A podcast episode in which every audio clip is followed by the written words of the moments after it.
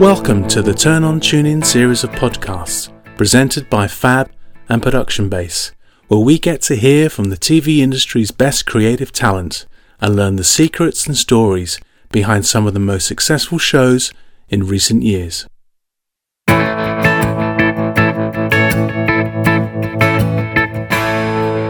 In this episode, recorded at the H Club in Covent Garden, Baron Money talks to Jamie Campbell, creative director of 11 Film, about his hit Netflix show, Sex Education.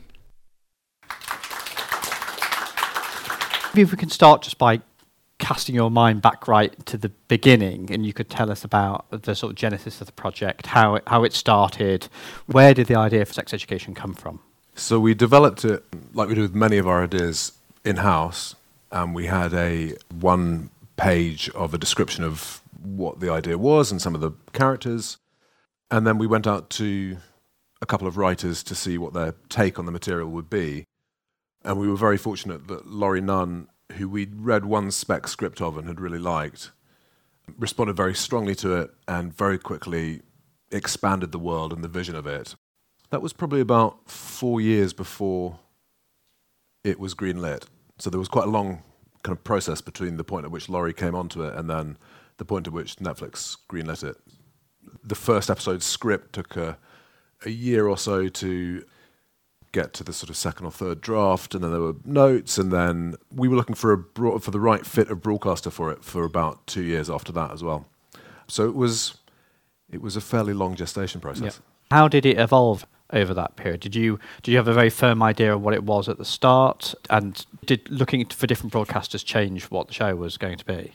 It did in a way, and we started out developing it for another broadcaster, not for Netflix. And then, as quite often happens in that development process, the commissioner who liked it left the broadcaster. And so it then came back into turnaround to us.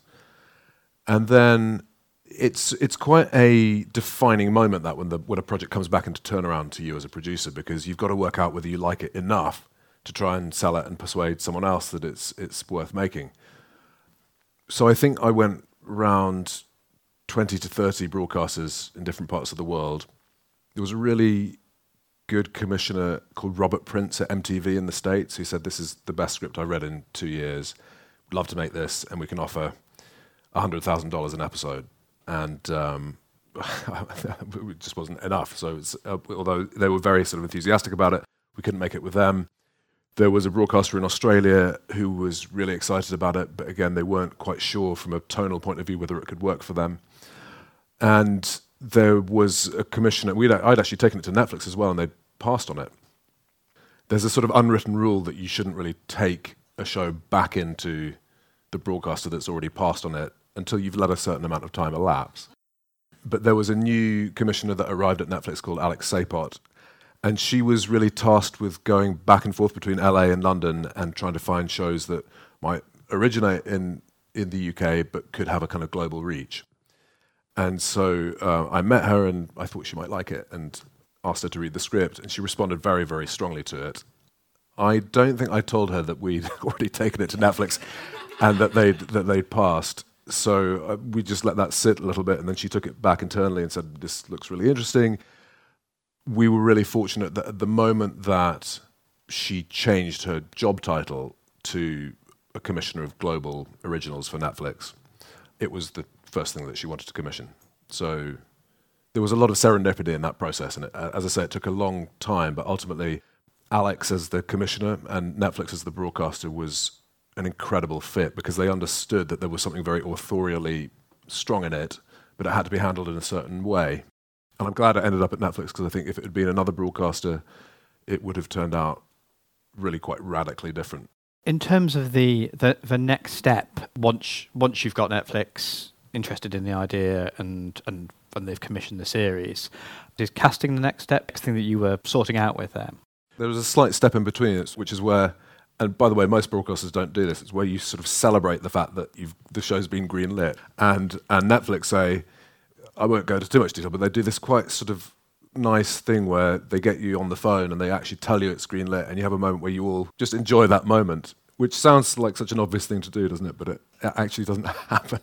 Usually there is a moment where you're told that it might be commissioned, and then, but you've got to make some changes, and then it will. The moment of celebrating a green light can sometimes slip by. But with Netflix, they're very good at sort of celebrating that moment. So we did have that quite nice beat in the process, and then there are various things that happen in tandem at that point when they've greenlit something. You're obviously going through the process of writing the scripts, developing all of the scripts so that they're ready for pre-production, and then casting happens simultaneously. We were in a position with casting where Netflix felt it wasn't necessary to have a high-profile cast.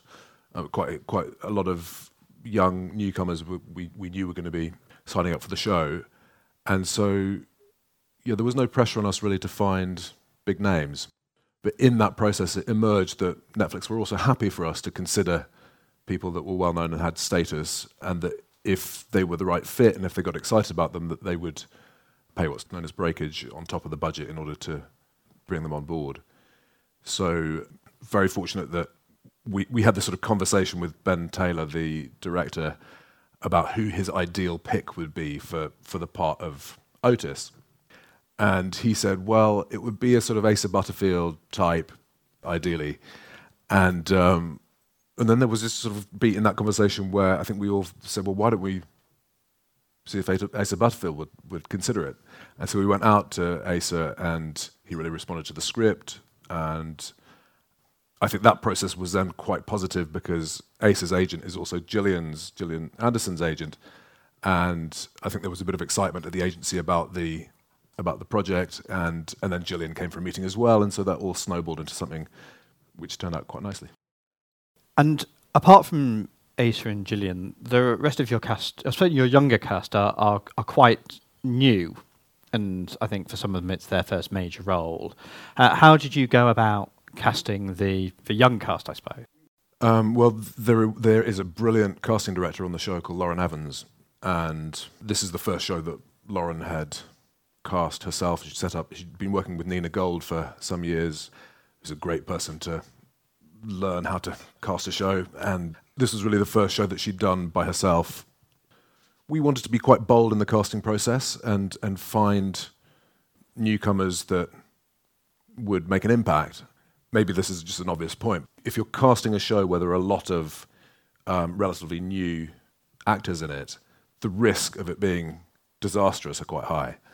And so you want new and young actors who are going to be confident and who are going to try and do their best work at the point at which they're first sort of walking on set. I remember Shooty Gatwell, for example, who plays Eric, had just come from a gig at the Watermill Theatre in Newbury. Lovely theatre, by the way. He was sort of walking on set, really for the first time, working out what it means to be in front of camera, how to pitch the performance, how to be still in front of camera, and we were having conversations with him and a lot of the young cast in those early weeks and months about just pitching the performance where it felt right and trying to get the sort of the gang of younger actors to gel in a way which was going to be successful. And my observation of that was that they were all there was a kind of precociousness of that group of actors. They are all very highly skilled, and there was something quite magical that happened where they all began to do really quite excellent work in the first sort of month of the first season's shoot, and as I said, that doesn't always happen. And so there was clearly something going on there that was quite exciting. And then I think there's another aspect to it, which is that Asa is such a mature actor, and he's so experienced despite his age, that all the younger actors were sort of looking at Asa as a kind of lead, as an example, I think. And he's just brilliantly kind of confident and professional on set. And so that set a really brilliant tone fundamentally for the set overall. So we've been very fortunate with the casting. It's a very modern show. It wears, I think, its diversity very lightly, but it is incredibly diverse in terms of the casting. How much of that was a conscious decision and how much of it was just, that's how things are now? It was a very, very conscious decision. In fact, I don't know if anyone's measured the sort of overall diversity of the show, but I think the overall diversity that we were looking for on the show was probably greater than the diversity that we ended up having. And I think, in my experience anyway, that's the only way of achieving a high level of diversity, to even sort of try and exceed what you're going for. And again, Lauren Evans did a really superb job at just presenting a wide range of people of actors for each role. It was a very concerted, deliberate decision to try and it also reflects the scripts that Laurie had written, to make it feel like an inclusive show, and one where people give other people the benefit of the doubt, and where even if you make wrong choices, the sort of world absorbs that in a way. And so it's there is a, if you like, an idyllic quality to the show, which I suppose in some ways is reflected by our attitude to casting, which is that we wanted it to feel very, very inclusive, more inclusive than the real world in some ways. Looking at your credit list, that's something that you did behind the scenes as well, certainly in your writer's room. You know, there's a lot of diversity in there. Yeah, the writer's room for each of the seasons, we've had 3 writer's rooms now, have been quite remarkable, because the choices that Laurie and her team have made in terms of bringing writers into the room haven't been driven fundamentally by who the most experienced script writer is, or even necessarily who has written the best or the most good spec scripts, which is, for obvious reasons, usually the process that you go through when you're trying to assemble a writer's room. The approach that we've taken on this show, very much driven by Laurie and her team, is to find a group of people that in some ways reflect the diversity of the show, irrespective of whether they're extremely experienced writers. So for season 2 and for season 3, we've brought in a team of writers, some of whom they might just have one spec script. There have been writers that we've had on the show that didn't have a drama or a comedy long-form spec script. Quite a few writers have not had spec scripts. That's a very unusual approach. And again, a bit like the casting of new actors on a show, it has a very high level of risk, because obviously you would assume that one of the prerequisites for writing a good script is that you have written a script before. There are 2 reasons that sort of works really well. One is that there is something else that you can bring to a writer's room other than just writing, having experience of writing, which is experience of the world yourself. And so, you know, if you came to our writer's room, you would see quite a breadth of opinion and breadth of experience and breadth of background, and that can be really positive and good, and it's definitely good for our show. And the other thing that is really important, which is the reason why that works, even though there's sometimes a sort of experience gap, is that Laurie herself is so in control of what she's doing as the lead writer and the creator, that if any of the drafts don't quite come up to scratch, she is always able to come in and very deftly sort of manage that.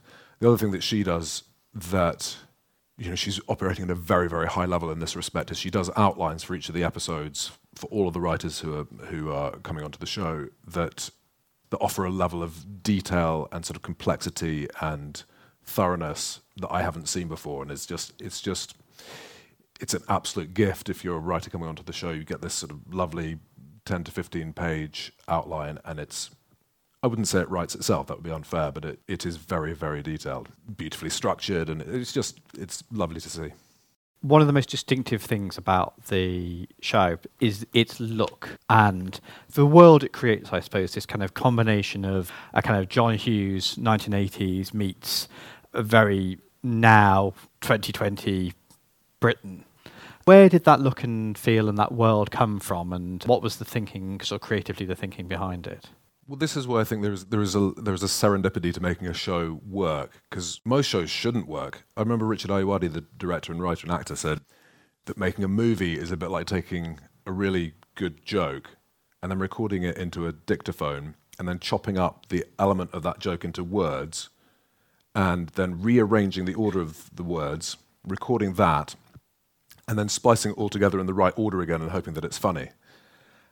And I love that as a sort of a metaphor for filmmaking, which is exactly the way it is, which is you're just chopping everything up into this huge array of stuff that you're shooting out of order and then hoping that it somehow all gels and the tone of it works and the aesthetic of it works, the script works, the actors are going to work, the direction is okay, and ultimately you're going to have people that edit it and put it through the post-production process, and it isn't a disaster in the end. And there are so many factors that can go wrong. One of the things that I've observed in the setting up of a show is that you if you can have a very, very strong vision from the earliest point, that's almost the single factor that gives you the best chance of making a show successful in the end. And on Sex Education, the script was really strong and had a very strong flavour and was also quite heightened. And you could have done that in a certain very contemporary way. The thing that, when Ben Taylor, the lead director, brought to the table when he first read it and then we first had meetings, was that he identified very strongly that this was something that would fit into that kind of American tradition of high school movies and TV shows. So the John Hughes movies were very, very important to him. Shows that I'm sure that we've all watched, high school American TV shows, series, were also very sort of influential for him. And so that led to a conversation where we felt the way to make this and to make the heightened element of Laurie's scripts work best was to put the show in a world which was a little bit idyllic and aspirational and, you know, filmed in Wales, because, as you know, summer in Wales is always really, it's always hot and the sun's always out, and so that was a very, very deliberate positioning of what we saw in Laurie's scripts to try and create something that was almost in conflict with high school shows that we've had in the UK, which have their own brilliance, I think, but there is often a kind of aesthetic and a tone which is more about the opposite of an aspirational mood, if you know what I mean. I don't know if that's too general about the way we are as British people, but we kind of love it when things go wrong. And in drama and comedy, if you were to generalise, I would say that there is something that we are drawn to in British filmmaking, which is about reveling in the person that sees an obstacle, tries to overcome it, and then definitely doesn't overcome it. And we wanted to do something with this where you had characters that actually loved being in the world, and the world reflected that because the world was a lovely place to be in. And although there were nasty people in it, on the whole, you would look back at this time of your life and think that it was one of the best times of your life. Just to make a comparison with other shows like Grange Hill, I don't think Zamo from Grange Hill was looking back at that period and thinking that was the best time of my life. And rightly so. And to generalise it as well, I think that is more of a kind of American approach to drama and comedy and to life, probably, the more kind of optimistic approach, the more aspirational approach. That's just the route that we decided to go down, and that had quite a lot of bearing on the way that we approached the aesthetic of the sets, the way that we approached the costumes, and the world in general. As a combination of elements, in many ways, as I say, it shouldn't work, because there's also a kind of a mixture of decades in the show. And it should, in some ways, be a kind of blancmange, but it isn't. It comes out the oven slightly differently. As I was watching Series 2, there's a moment in possibly the penultimate episode where Otis is having his party, is that mashing up of the time and experience. Well, I think there is also something about comedy, in my view, since September the 11th, where comedy has become much more self-reflexive, much more self-aware, and as a result, you end up with a lot of contemporary comedy enjoying it because the theory of it is funny, whereas you don't necessarily laugh out loud, and that comes of a kind of intelligence and self-awareness in the comedy, which is less innocent than I think comedy was in the 80s and 90s before, if you like, before 9/11, where, you know, a lot of those John Hughes movies were just quite happy to embarrass themselves. The characters were happy, and the whole thing, the whole endeavour was happy to embarrass itself and be innocent, and people would make mistakes but then recover from it and it would be okay. And I think there is a bit of an innocence about Sex Education which falls into that bracket where it's not frightened of embarrassing itself, if that makes any sense. It's a much more innocent show than 2020 is, in some ways. And I think people respond to that because there's a kind of emotional vulnerability in that, which does feel quite contemporary. And then you mentioned it a few moments ago about filming in Wales and finding that location, the practicalities of that location. Tell us a bit more about that, about how did you end up in Wales and what was it like when you were there? Get the green light, and then Laurie and the team start writing the show, episodes beyond episode 1, start the casting process, And then you start looking for locations. And we knew that we wanted a big school-type building that would not be falling down, that would be usable, that we could have potentially for 2 or 3 or 4 years, that was also near people that could be crew. And we probably found 4 or 5 different conceivable locations across the UK. And the first one that we saw was the one that's in the show, which is near Newport. And it just had amazing qualities to it. But we the process of then sort of eliminating all the other options took about 2 or 3 months. And it's quite a good reflection of the way Netflix approached their process in the sort of pre-production period, which is that there was this crazy building in Aldermaston in Reading, which I think I never quite got to the bottom of, but I think it's a sort of military intelligence unit from the 70s, which is now sort of closed down. It's this amazing brutalist building next to a lake, and the sort of huge front doors, which are kind of plated in gold. And then in this estate, which I guess is about 100 acres or something, there is just a house that happens to be there, which is this very kind of nice, grand house, which we thought could be Amy's house in the show. So we were thinking, well, maybe we'll film the party for episode 2 of series 1 there. And then we had this vision of Jackson being a rower and rowing on this amazing lake, and then this incredible weird school with the big gold-plated entrance. Anyway, so it's in Aldermaston, which I don't know if you've been there, but that's near Reading, and there basically isn't any film crew, TV crew, in Reading or Aldermaston. And so to set up to shoot there was going to cost a lot more money than any of the other places that we were looking at, but we did like the aesthetic of it and thought it could be amazing.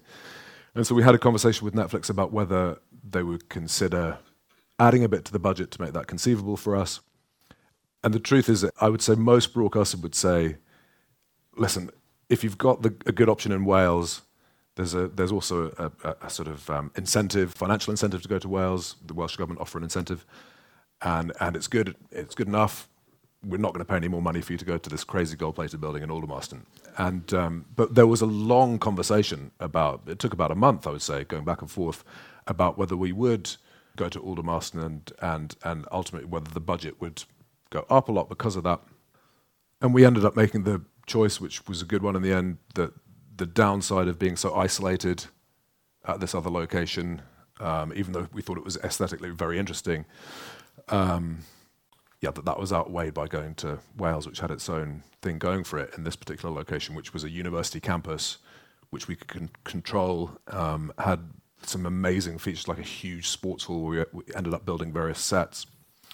And then there was another factor, which in some ways is the most important factor, which is that we met this location manager who had worked in and around Cardiff and Newport and that area for many years, called Midge Ferguson. And so Ben and I, around this time, met Midge off the train in Newport, and he took us to some locations around Newport. And then Ben said, well, what radius do you usually go to when you're looking for locations around Cardiff? And he said, probably 15, 20 miles. And Ben said, well, if you went 25 or 30 miles outside, what would happen? And Mitch got very excited and said, well, there are some pretty amazing places if you go 25 or 30 miles. So we then started making journeys like 25 to 30 miles outside Cardiff or Newport. And what we found was suddenly you were in these incredible, epic, rural locations, like you're in sort of rural Canada or somewhere. Huge cliffs and beautiful rivers and these crazy, sort of architecturally really interesting houses on the sides of valleys, like the one where we ended up filming Gene's house, which turns out that it was imported like slat of wood by slat of wood from Scandinavia, I think from northern Sweden in like 1910. And you don't find that 15 miles from Cardiff, you find it 30 miles from Cardiff. And so Midge began showing us these locations, which were very exciting when you're sort of piecing together what the aesthetic of the show is going to be like. Locations are such a sort of important factor, and he just was unveiling a series of absolute gems. How long are your shoots? So this year we're going to shoot from the beginning of May to the end of September, so or mid-September, so 4.5 months.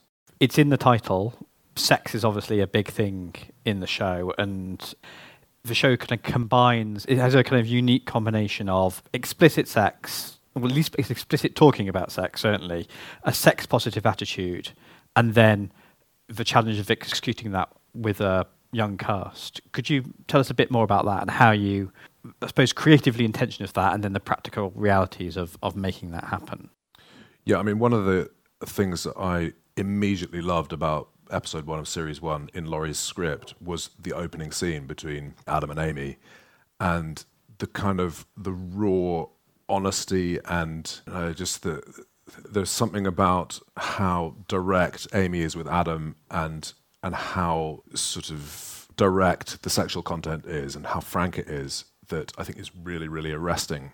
And so I don't know if anyone recalls episode one from series one, but there's actually quite a lot of sort of sexual content to deal with in that Adam has a problem in bed where he's not sure whether he can keep going, and he's worried about the size. And so there was a question about how we were going to film that, those various scenes. And so we had a kind of spectrum in our minds between something in terms of TV, comedy, drama that had been relatively recent, like Girls, which handled sex in a particular way, in a very frank and honest way, and a lot of nudity and a lot of full frontal nudity, a lot of rear nudity. And then at the other end of the scale, you know, the John Hughes movies, which are very innocent in that sense and don't have much sex in them. And then other shows that we could think of where, you know, Skins was a reference for us, in the sense that there are some sex scenes in Skins where you might expect the characters to take their clothes off, because often that's what you do when you have sex, but they tended to keep their clothes on. And so there was a lot of conversation about how do we choreograph the sex scenes, how do we do it in a way which will work for the younger actors, and what degree of frankness and nudity are we gonna go for? I mean, weirdly, that first scene is by some distance the most explicit scene in all of the series in terms of its frankness and nudity. So it's not particularly representative, but it is quite representative of the frankness of the show overall. So I think it was a good thing to do. There was that conversation at first, which is where are we going to pitch the sex and the depiction of the sex overall? And then in terms of the practice of it and how we would actually do that on set, early on we identified someone who was just sort of starting to come up with the theory of how you can choreograph sex on set in a way which feels like it's from 2018 or 19 rather than 18 or 19. She's called Ita O'Brien, and we met her, and she was really just sort of trying to find a methodology, and we were one of the first people that she spoke to, and it felt like there was something interesting to do there, particularly with a young cast, where we could find a slightly different way of doing things than TV shows had done in the past. And that's been an incredibly positive process because she can work side by side quite seamlessly with our directors. And the sort of main benefit that I see that she brings is that there is a kind of default step in the process where, and this is going to just sound so obvious as a part of a process, but it hasn't really happened in TV and films until really the last five or so years. There's a step in the process where the actor might feel absolutely able to say, I want to talk about this. So it's just a moment where you can talk about the parameters that you're going to set in this intimate scene. And so let's say there are two of you in that intimate scene.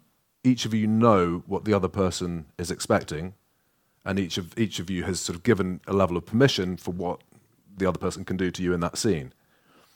And that's, again, it sounds so obvious. If you and I were doing a scene with a knife, we would rehearse it, and in that rehearsal, at some point, I would say, well, this is what I'm going to do with the knife.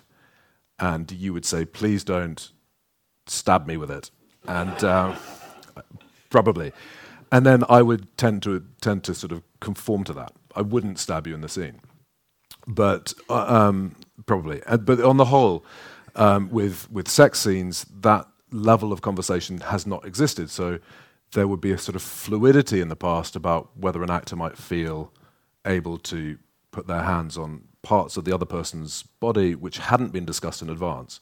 And understandably, that has the potential to make people feel very unsafe. So yeah, so just going back to the point of the intimacy coordinator, it creates a step where the actors that are going to be in the scene can say, okay, well, here are the parameters and here's what I'm expecting and here's what I give permission for. And then it's a pretty, you know, logical and relatively quick process.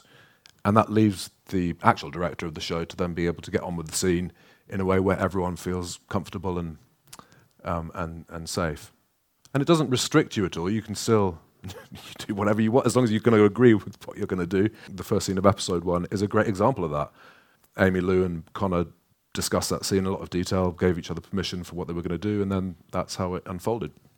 And then just to come on to that other word that's in the title, which is the education bit. You know, one thing that happens in the series is that as the characters come across sexual issues or sexual issues are discussed, there's a certain amount of information that's given over. It kind of has a level of public service to it, that if you were a viewer watching at home and you wanted to know about vaginismus or some, you know, some relatively medical sexual term, the character will explain it, and there is explanation that comes out as it goes along. Was that something that you decided you wanted from the start, the idea of the show educating you about sex? Well, it was always part of Laurie's characterisation of Otis, because Otis's superpower essentially is that he has that encyclopedic knowledge on tap from having been raised by Gene, and that is part of the quite heightened conceit of the show, which is that he's able to dispense advice.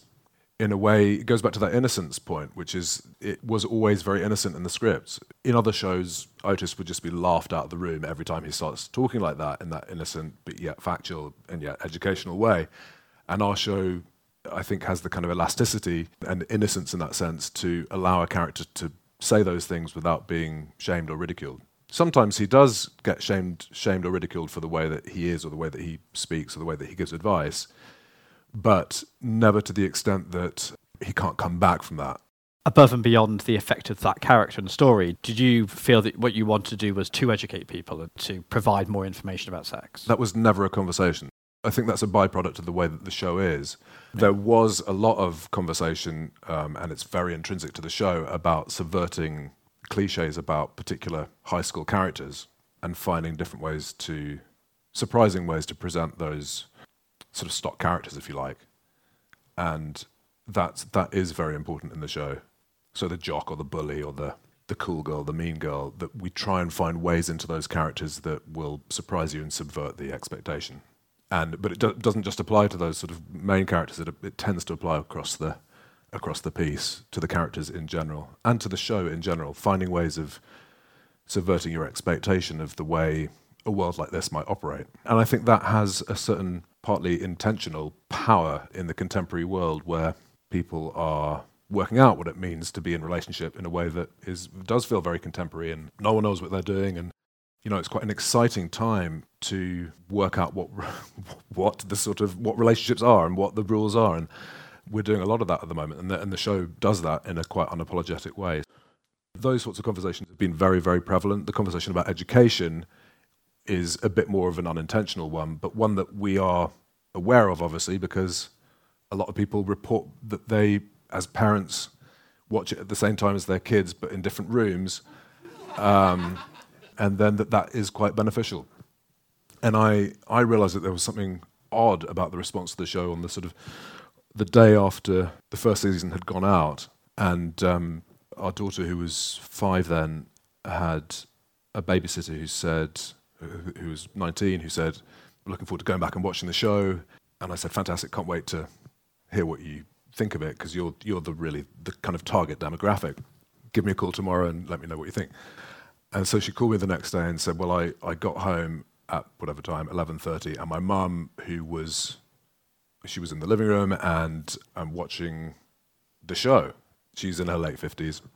I didn't feel able to watch it with her. And she said I hadn't told my mum about it. She just found it and was just watching it. So she obviously found that excruciating, went to bed, and then got up the next day. And she said, I came down and my mum had been up until 4 in the morning watching the show. I said, are you sure it was harsh? Are you sure it wasn't The Crown? It's like, no, it was definitely Sex Education. And that's weird. That was definitely weird. It said something about what the audience might respond to. Sex Education has performed very well across different demographics and different age groups. And I think that's partly because there is a very obvious reason for a younger demographic to like it, but then the older demographic has a sort of nostalgic take on it as well. And a lot of people have said, you know, I wish that I had a show like that when I was that age, because it would have informed the way that I approach relationships, and it would have given me confidence as well to say things that otherwise that I didn't at the time, that I would have handled potentially in a different way. That's quite an inspiring thing to hear, really. The show is on Netflix, and I'm sure most of the producers in this room will be either working with or be wanting to work with Netflix. How does it differ from working with a UK broadcaster? Well, they would consider themselves a UK broadcaster as well in that sense. It's only really in the last year that they've had a really solid UK drama staff. That's certainly a very, very strong presence now. They differ. This is quite a fundamental thing that's happened in the last 5 or so years, driven a lot by Netflix, which is that the traditional way of developing an idea, which is the way that we actually develop Sex Education, which was initially with a linear broadcaster in the UK. You go to the commissioner, you tell them the idea, you might have brought a sort of outline, and then hopefully they'll buy a script. The writer will write the script. That might take a year to get first episode to a point where everyone is able to make a decision on it. The decision then might take 6 months to a year. That's quite a long process. And it means that the linear broadcasters tend to act and behave in a certain way. They know that there's a certain rhythm to that, which is quite predictable, and they have quite a lot of control in that process. And it has its own merits as well. The process with Netflix is quite disruptively different from that, because they made it clear early on to all of their suppliers they would tend to consider ideas only when there was a script and possibly with talent attached as well. That is a massive difference both for them and for the producer, because of course for them they're able to make high-level decisions on a very different timescale. You can see much more clearly what the show is going to be when you've got a script and you know what talent is going to be attached. It's also very provocative to producers, because actually making a commissioning decision yourself on a script and saying I'm going to trust this project and invest in this project enough that I'm going to pay for the script and back it in that sense and then try and attach talent is quite a scary thing to do. And you can only do that with ideas that you feel very, very strongly about. At the sort of early part of the process, that is a major difference between the SVODs, as they're known, like Netflix or Amazon or Apple, who demand scripts brought to them, and the linear broadcasters, who are much more comfortable working with ideas at the very earliest point. The process after that is also, in my experience, quite different, just because if you're working... I mean, it depends, because Netflix both co-produces shows, where there might be, so they might do a co-production between the BBC and Netflix, and they also make global originals, as everyone knows. My experience with the global original team, mostly, when a show is fully cash flowed, fully financed, and there's only one editorial voice coming from the broadcaster, that's an enormous benefit, if the voice is good. If the voice isn't good, then it has its own complications. The editorial input from Netflix has always been at the highest level, in my experience, and that's a very fluid and dynamic conversation. It sounds like I'm basically a sort of, Netflix, that I'm paid by them. I am paid by them, but I'm not. If you know what I mean. They've been great. I suppose the success of the show and the speed of the success of the show is something that wouldn't really have been possible before Netflix had happened. The idea that everyone around the world can be watching it at the same time, and it can so take over that conversation internationally. What is that like? It's quite overwhelming in a good way, but it's quite overwhelming because it goes out everywhere at the same time. Everyone reacts to it at the same time. And in the case of Sex Education, there was a very, very positive reaction from many of the territories that it went out in. And it wasn't just that the numbers were very high, but there was also a sort of strange cultural response that people felt strongly about the show and felt that it had a kind of cultural meaning that took us a bit by surprise. There was a real sort of benefit for us in the process of setting up season 2, which was that the writer's room for season 2 happened, and most of the scripts were actually written and delivered before season 1 went out. We weren't responding to the reaction in season 2. We will respond to the reaction in season 3, but it's a bit of a delayed reaction, if you see what I mean.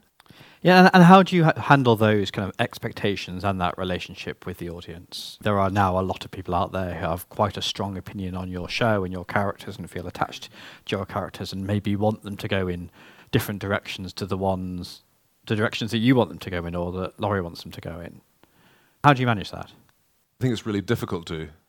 One thing that is true is that what the audience wants, subverting what the audience wants is often quite a satisfying thing to do because it's often the most dramatic thing to do. And certainly I know a lot of people threw their shoes at the TV at the end of the last episode of season 2, and that's great from our point of view. A lot of people want Otis and Maeve to get together, for example, and not doing that is quite fun. So I don't think you can manage an audience's. You've really got to just make the best show that you can for the most part and not, in my view, anyway, respond to what an audience says that it wants necessarily. And actually, going to your question about what it's like working for Netflix, that is one of the very, very sort of advantageous things of working for them, where there's so much research on what the audience watches. I think a lot of people think that the way that Netflix operates is that they say, okay, we want a high school show, so we'll get these people to make a high school show and needs to give the appearance as if it's set in America. So we're going to tell them to do that. And then we need to have an internationally recognised star. So we'll get Gillian Anderson and Asa Butterfield. All the sort of concoction comes together according to an algorithm, and then it'll be nice. It actually doesn't work anything like that, from my point of view anyway. You come up with an idea, you go and pitch it to them, and if they like it and they feel that it can fit on the service, they will say, okay, we'll make this in the most authorially pure way that you can, and in the way that's most exciting to you and most creatively fulfilling within limits. And then when you deliver the show, then all the research that they have at their disposal comes into its own, because what they do in the first sort of month that the show goes out, they will direct it quite specifically at people that they think, on a sort of broad level, might enjoy the show. And if you're one of those people, then it will pop up on your homepage. So then during that month, they're doing the critical research and very sort of deep level research. At the end of that month, or so, whatever period that is, they know very, very exactly the precise audience that will consume the show. And then after that month, they will direct the show at that very specific audience. And that audience is not going to be sort of restricted to a certain demographic. It's just anyone that, according to their research, will probably like the show. Producer, that's a great way to be in touch with an audience, because I never expected a woman in her late 50s to be up until 4 a.m.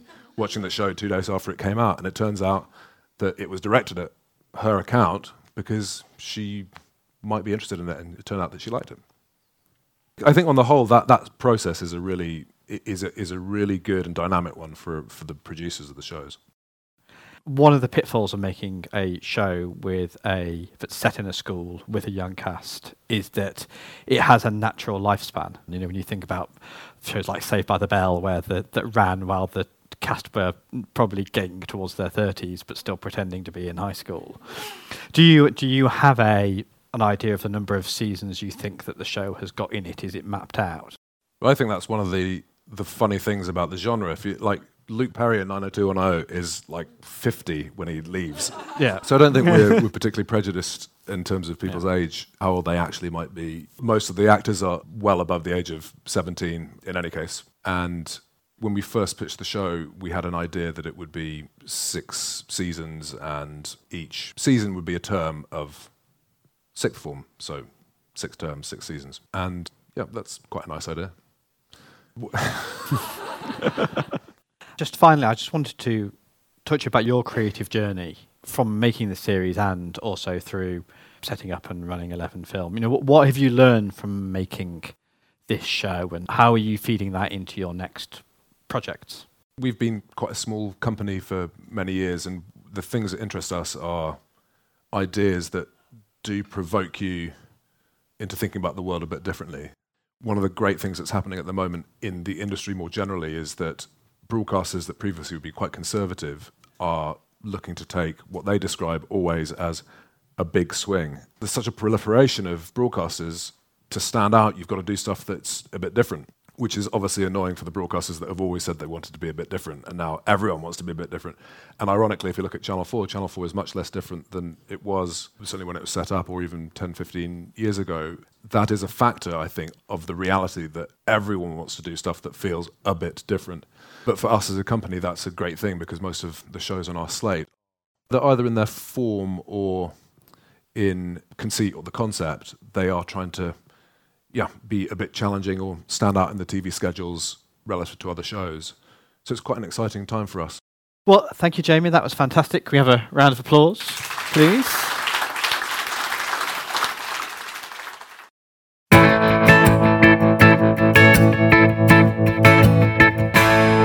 Listen out for more podcasts in the Turn On Tune In series.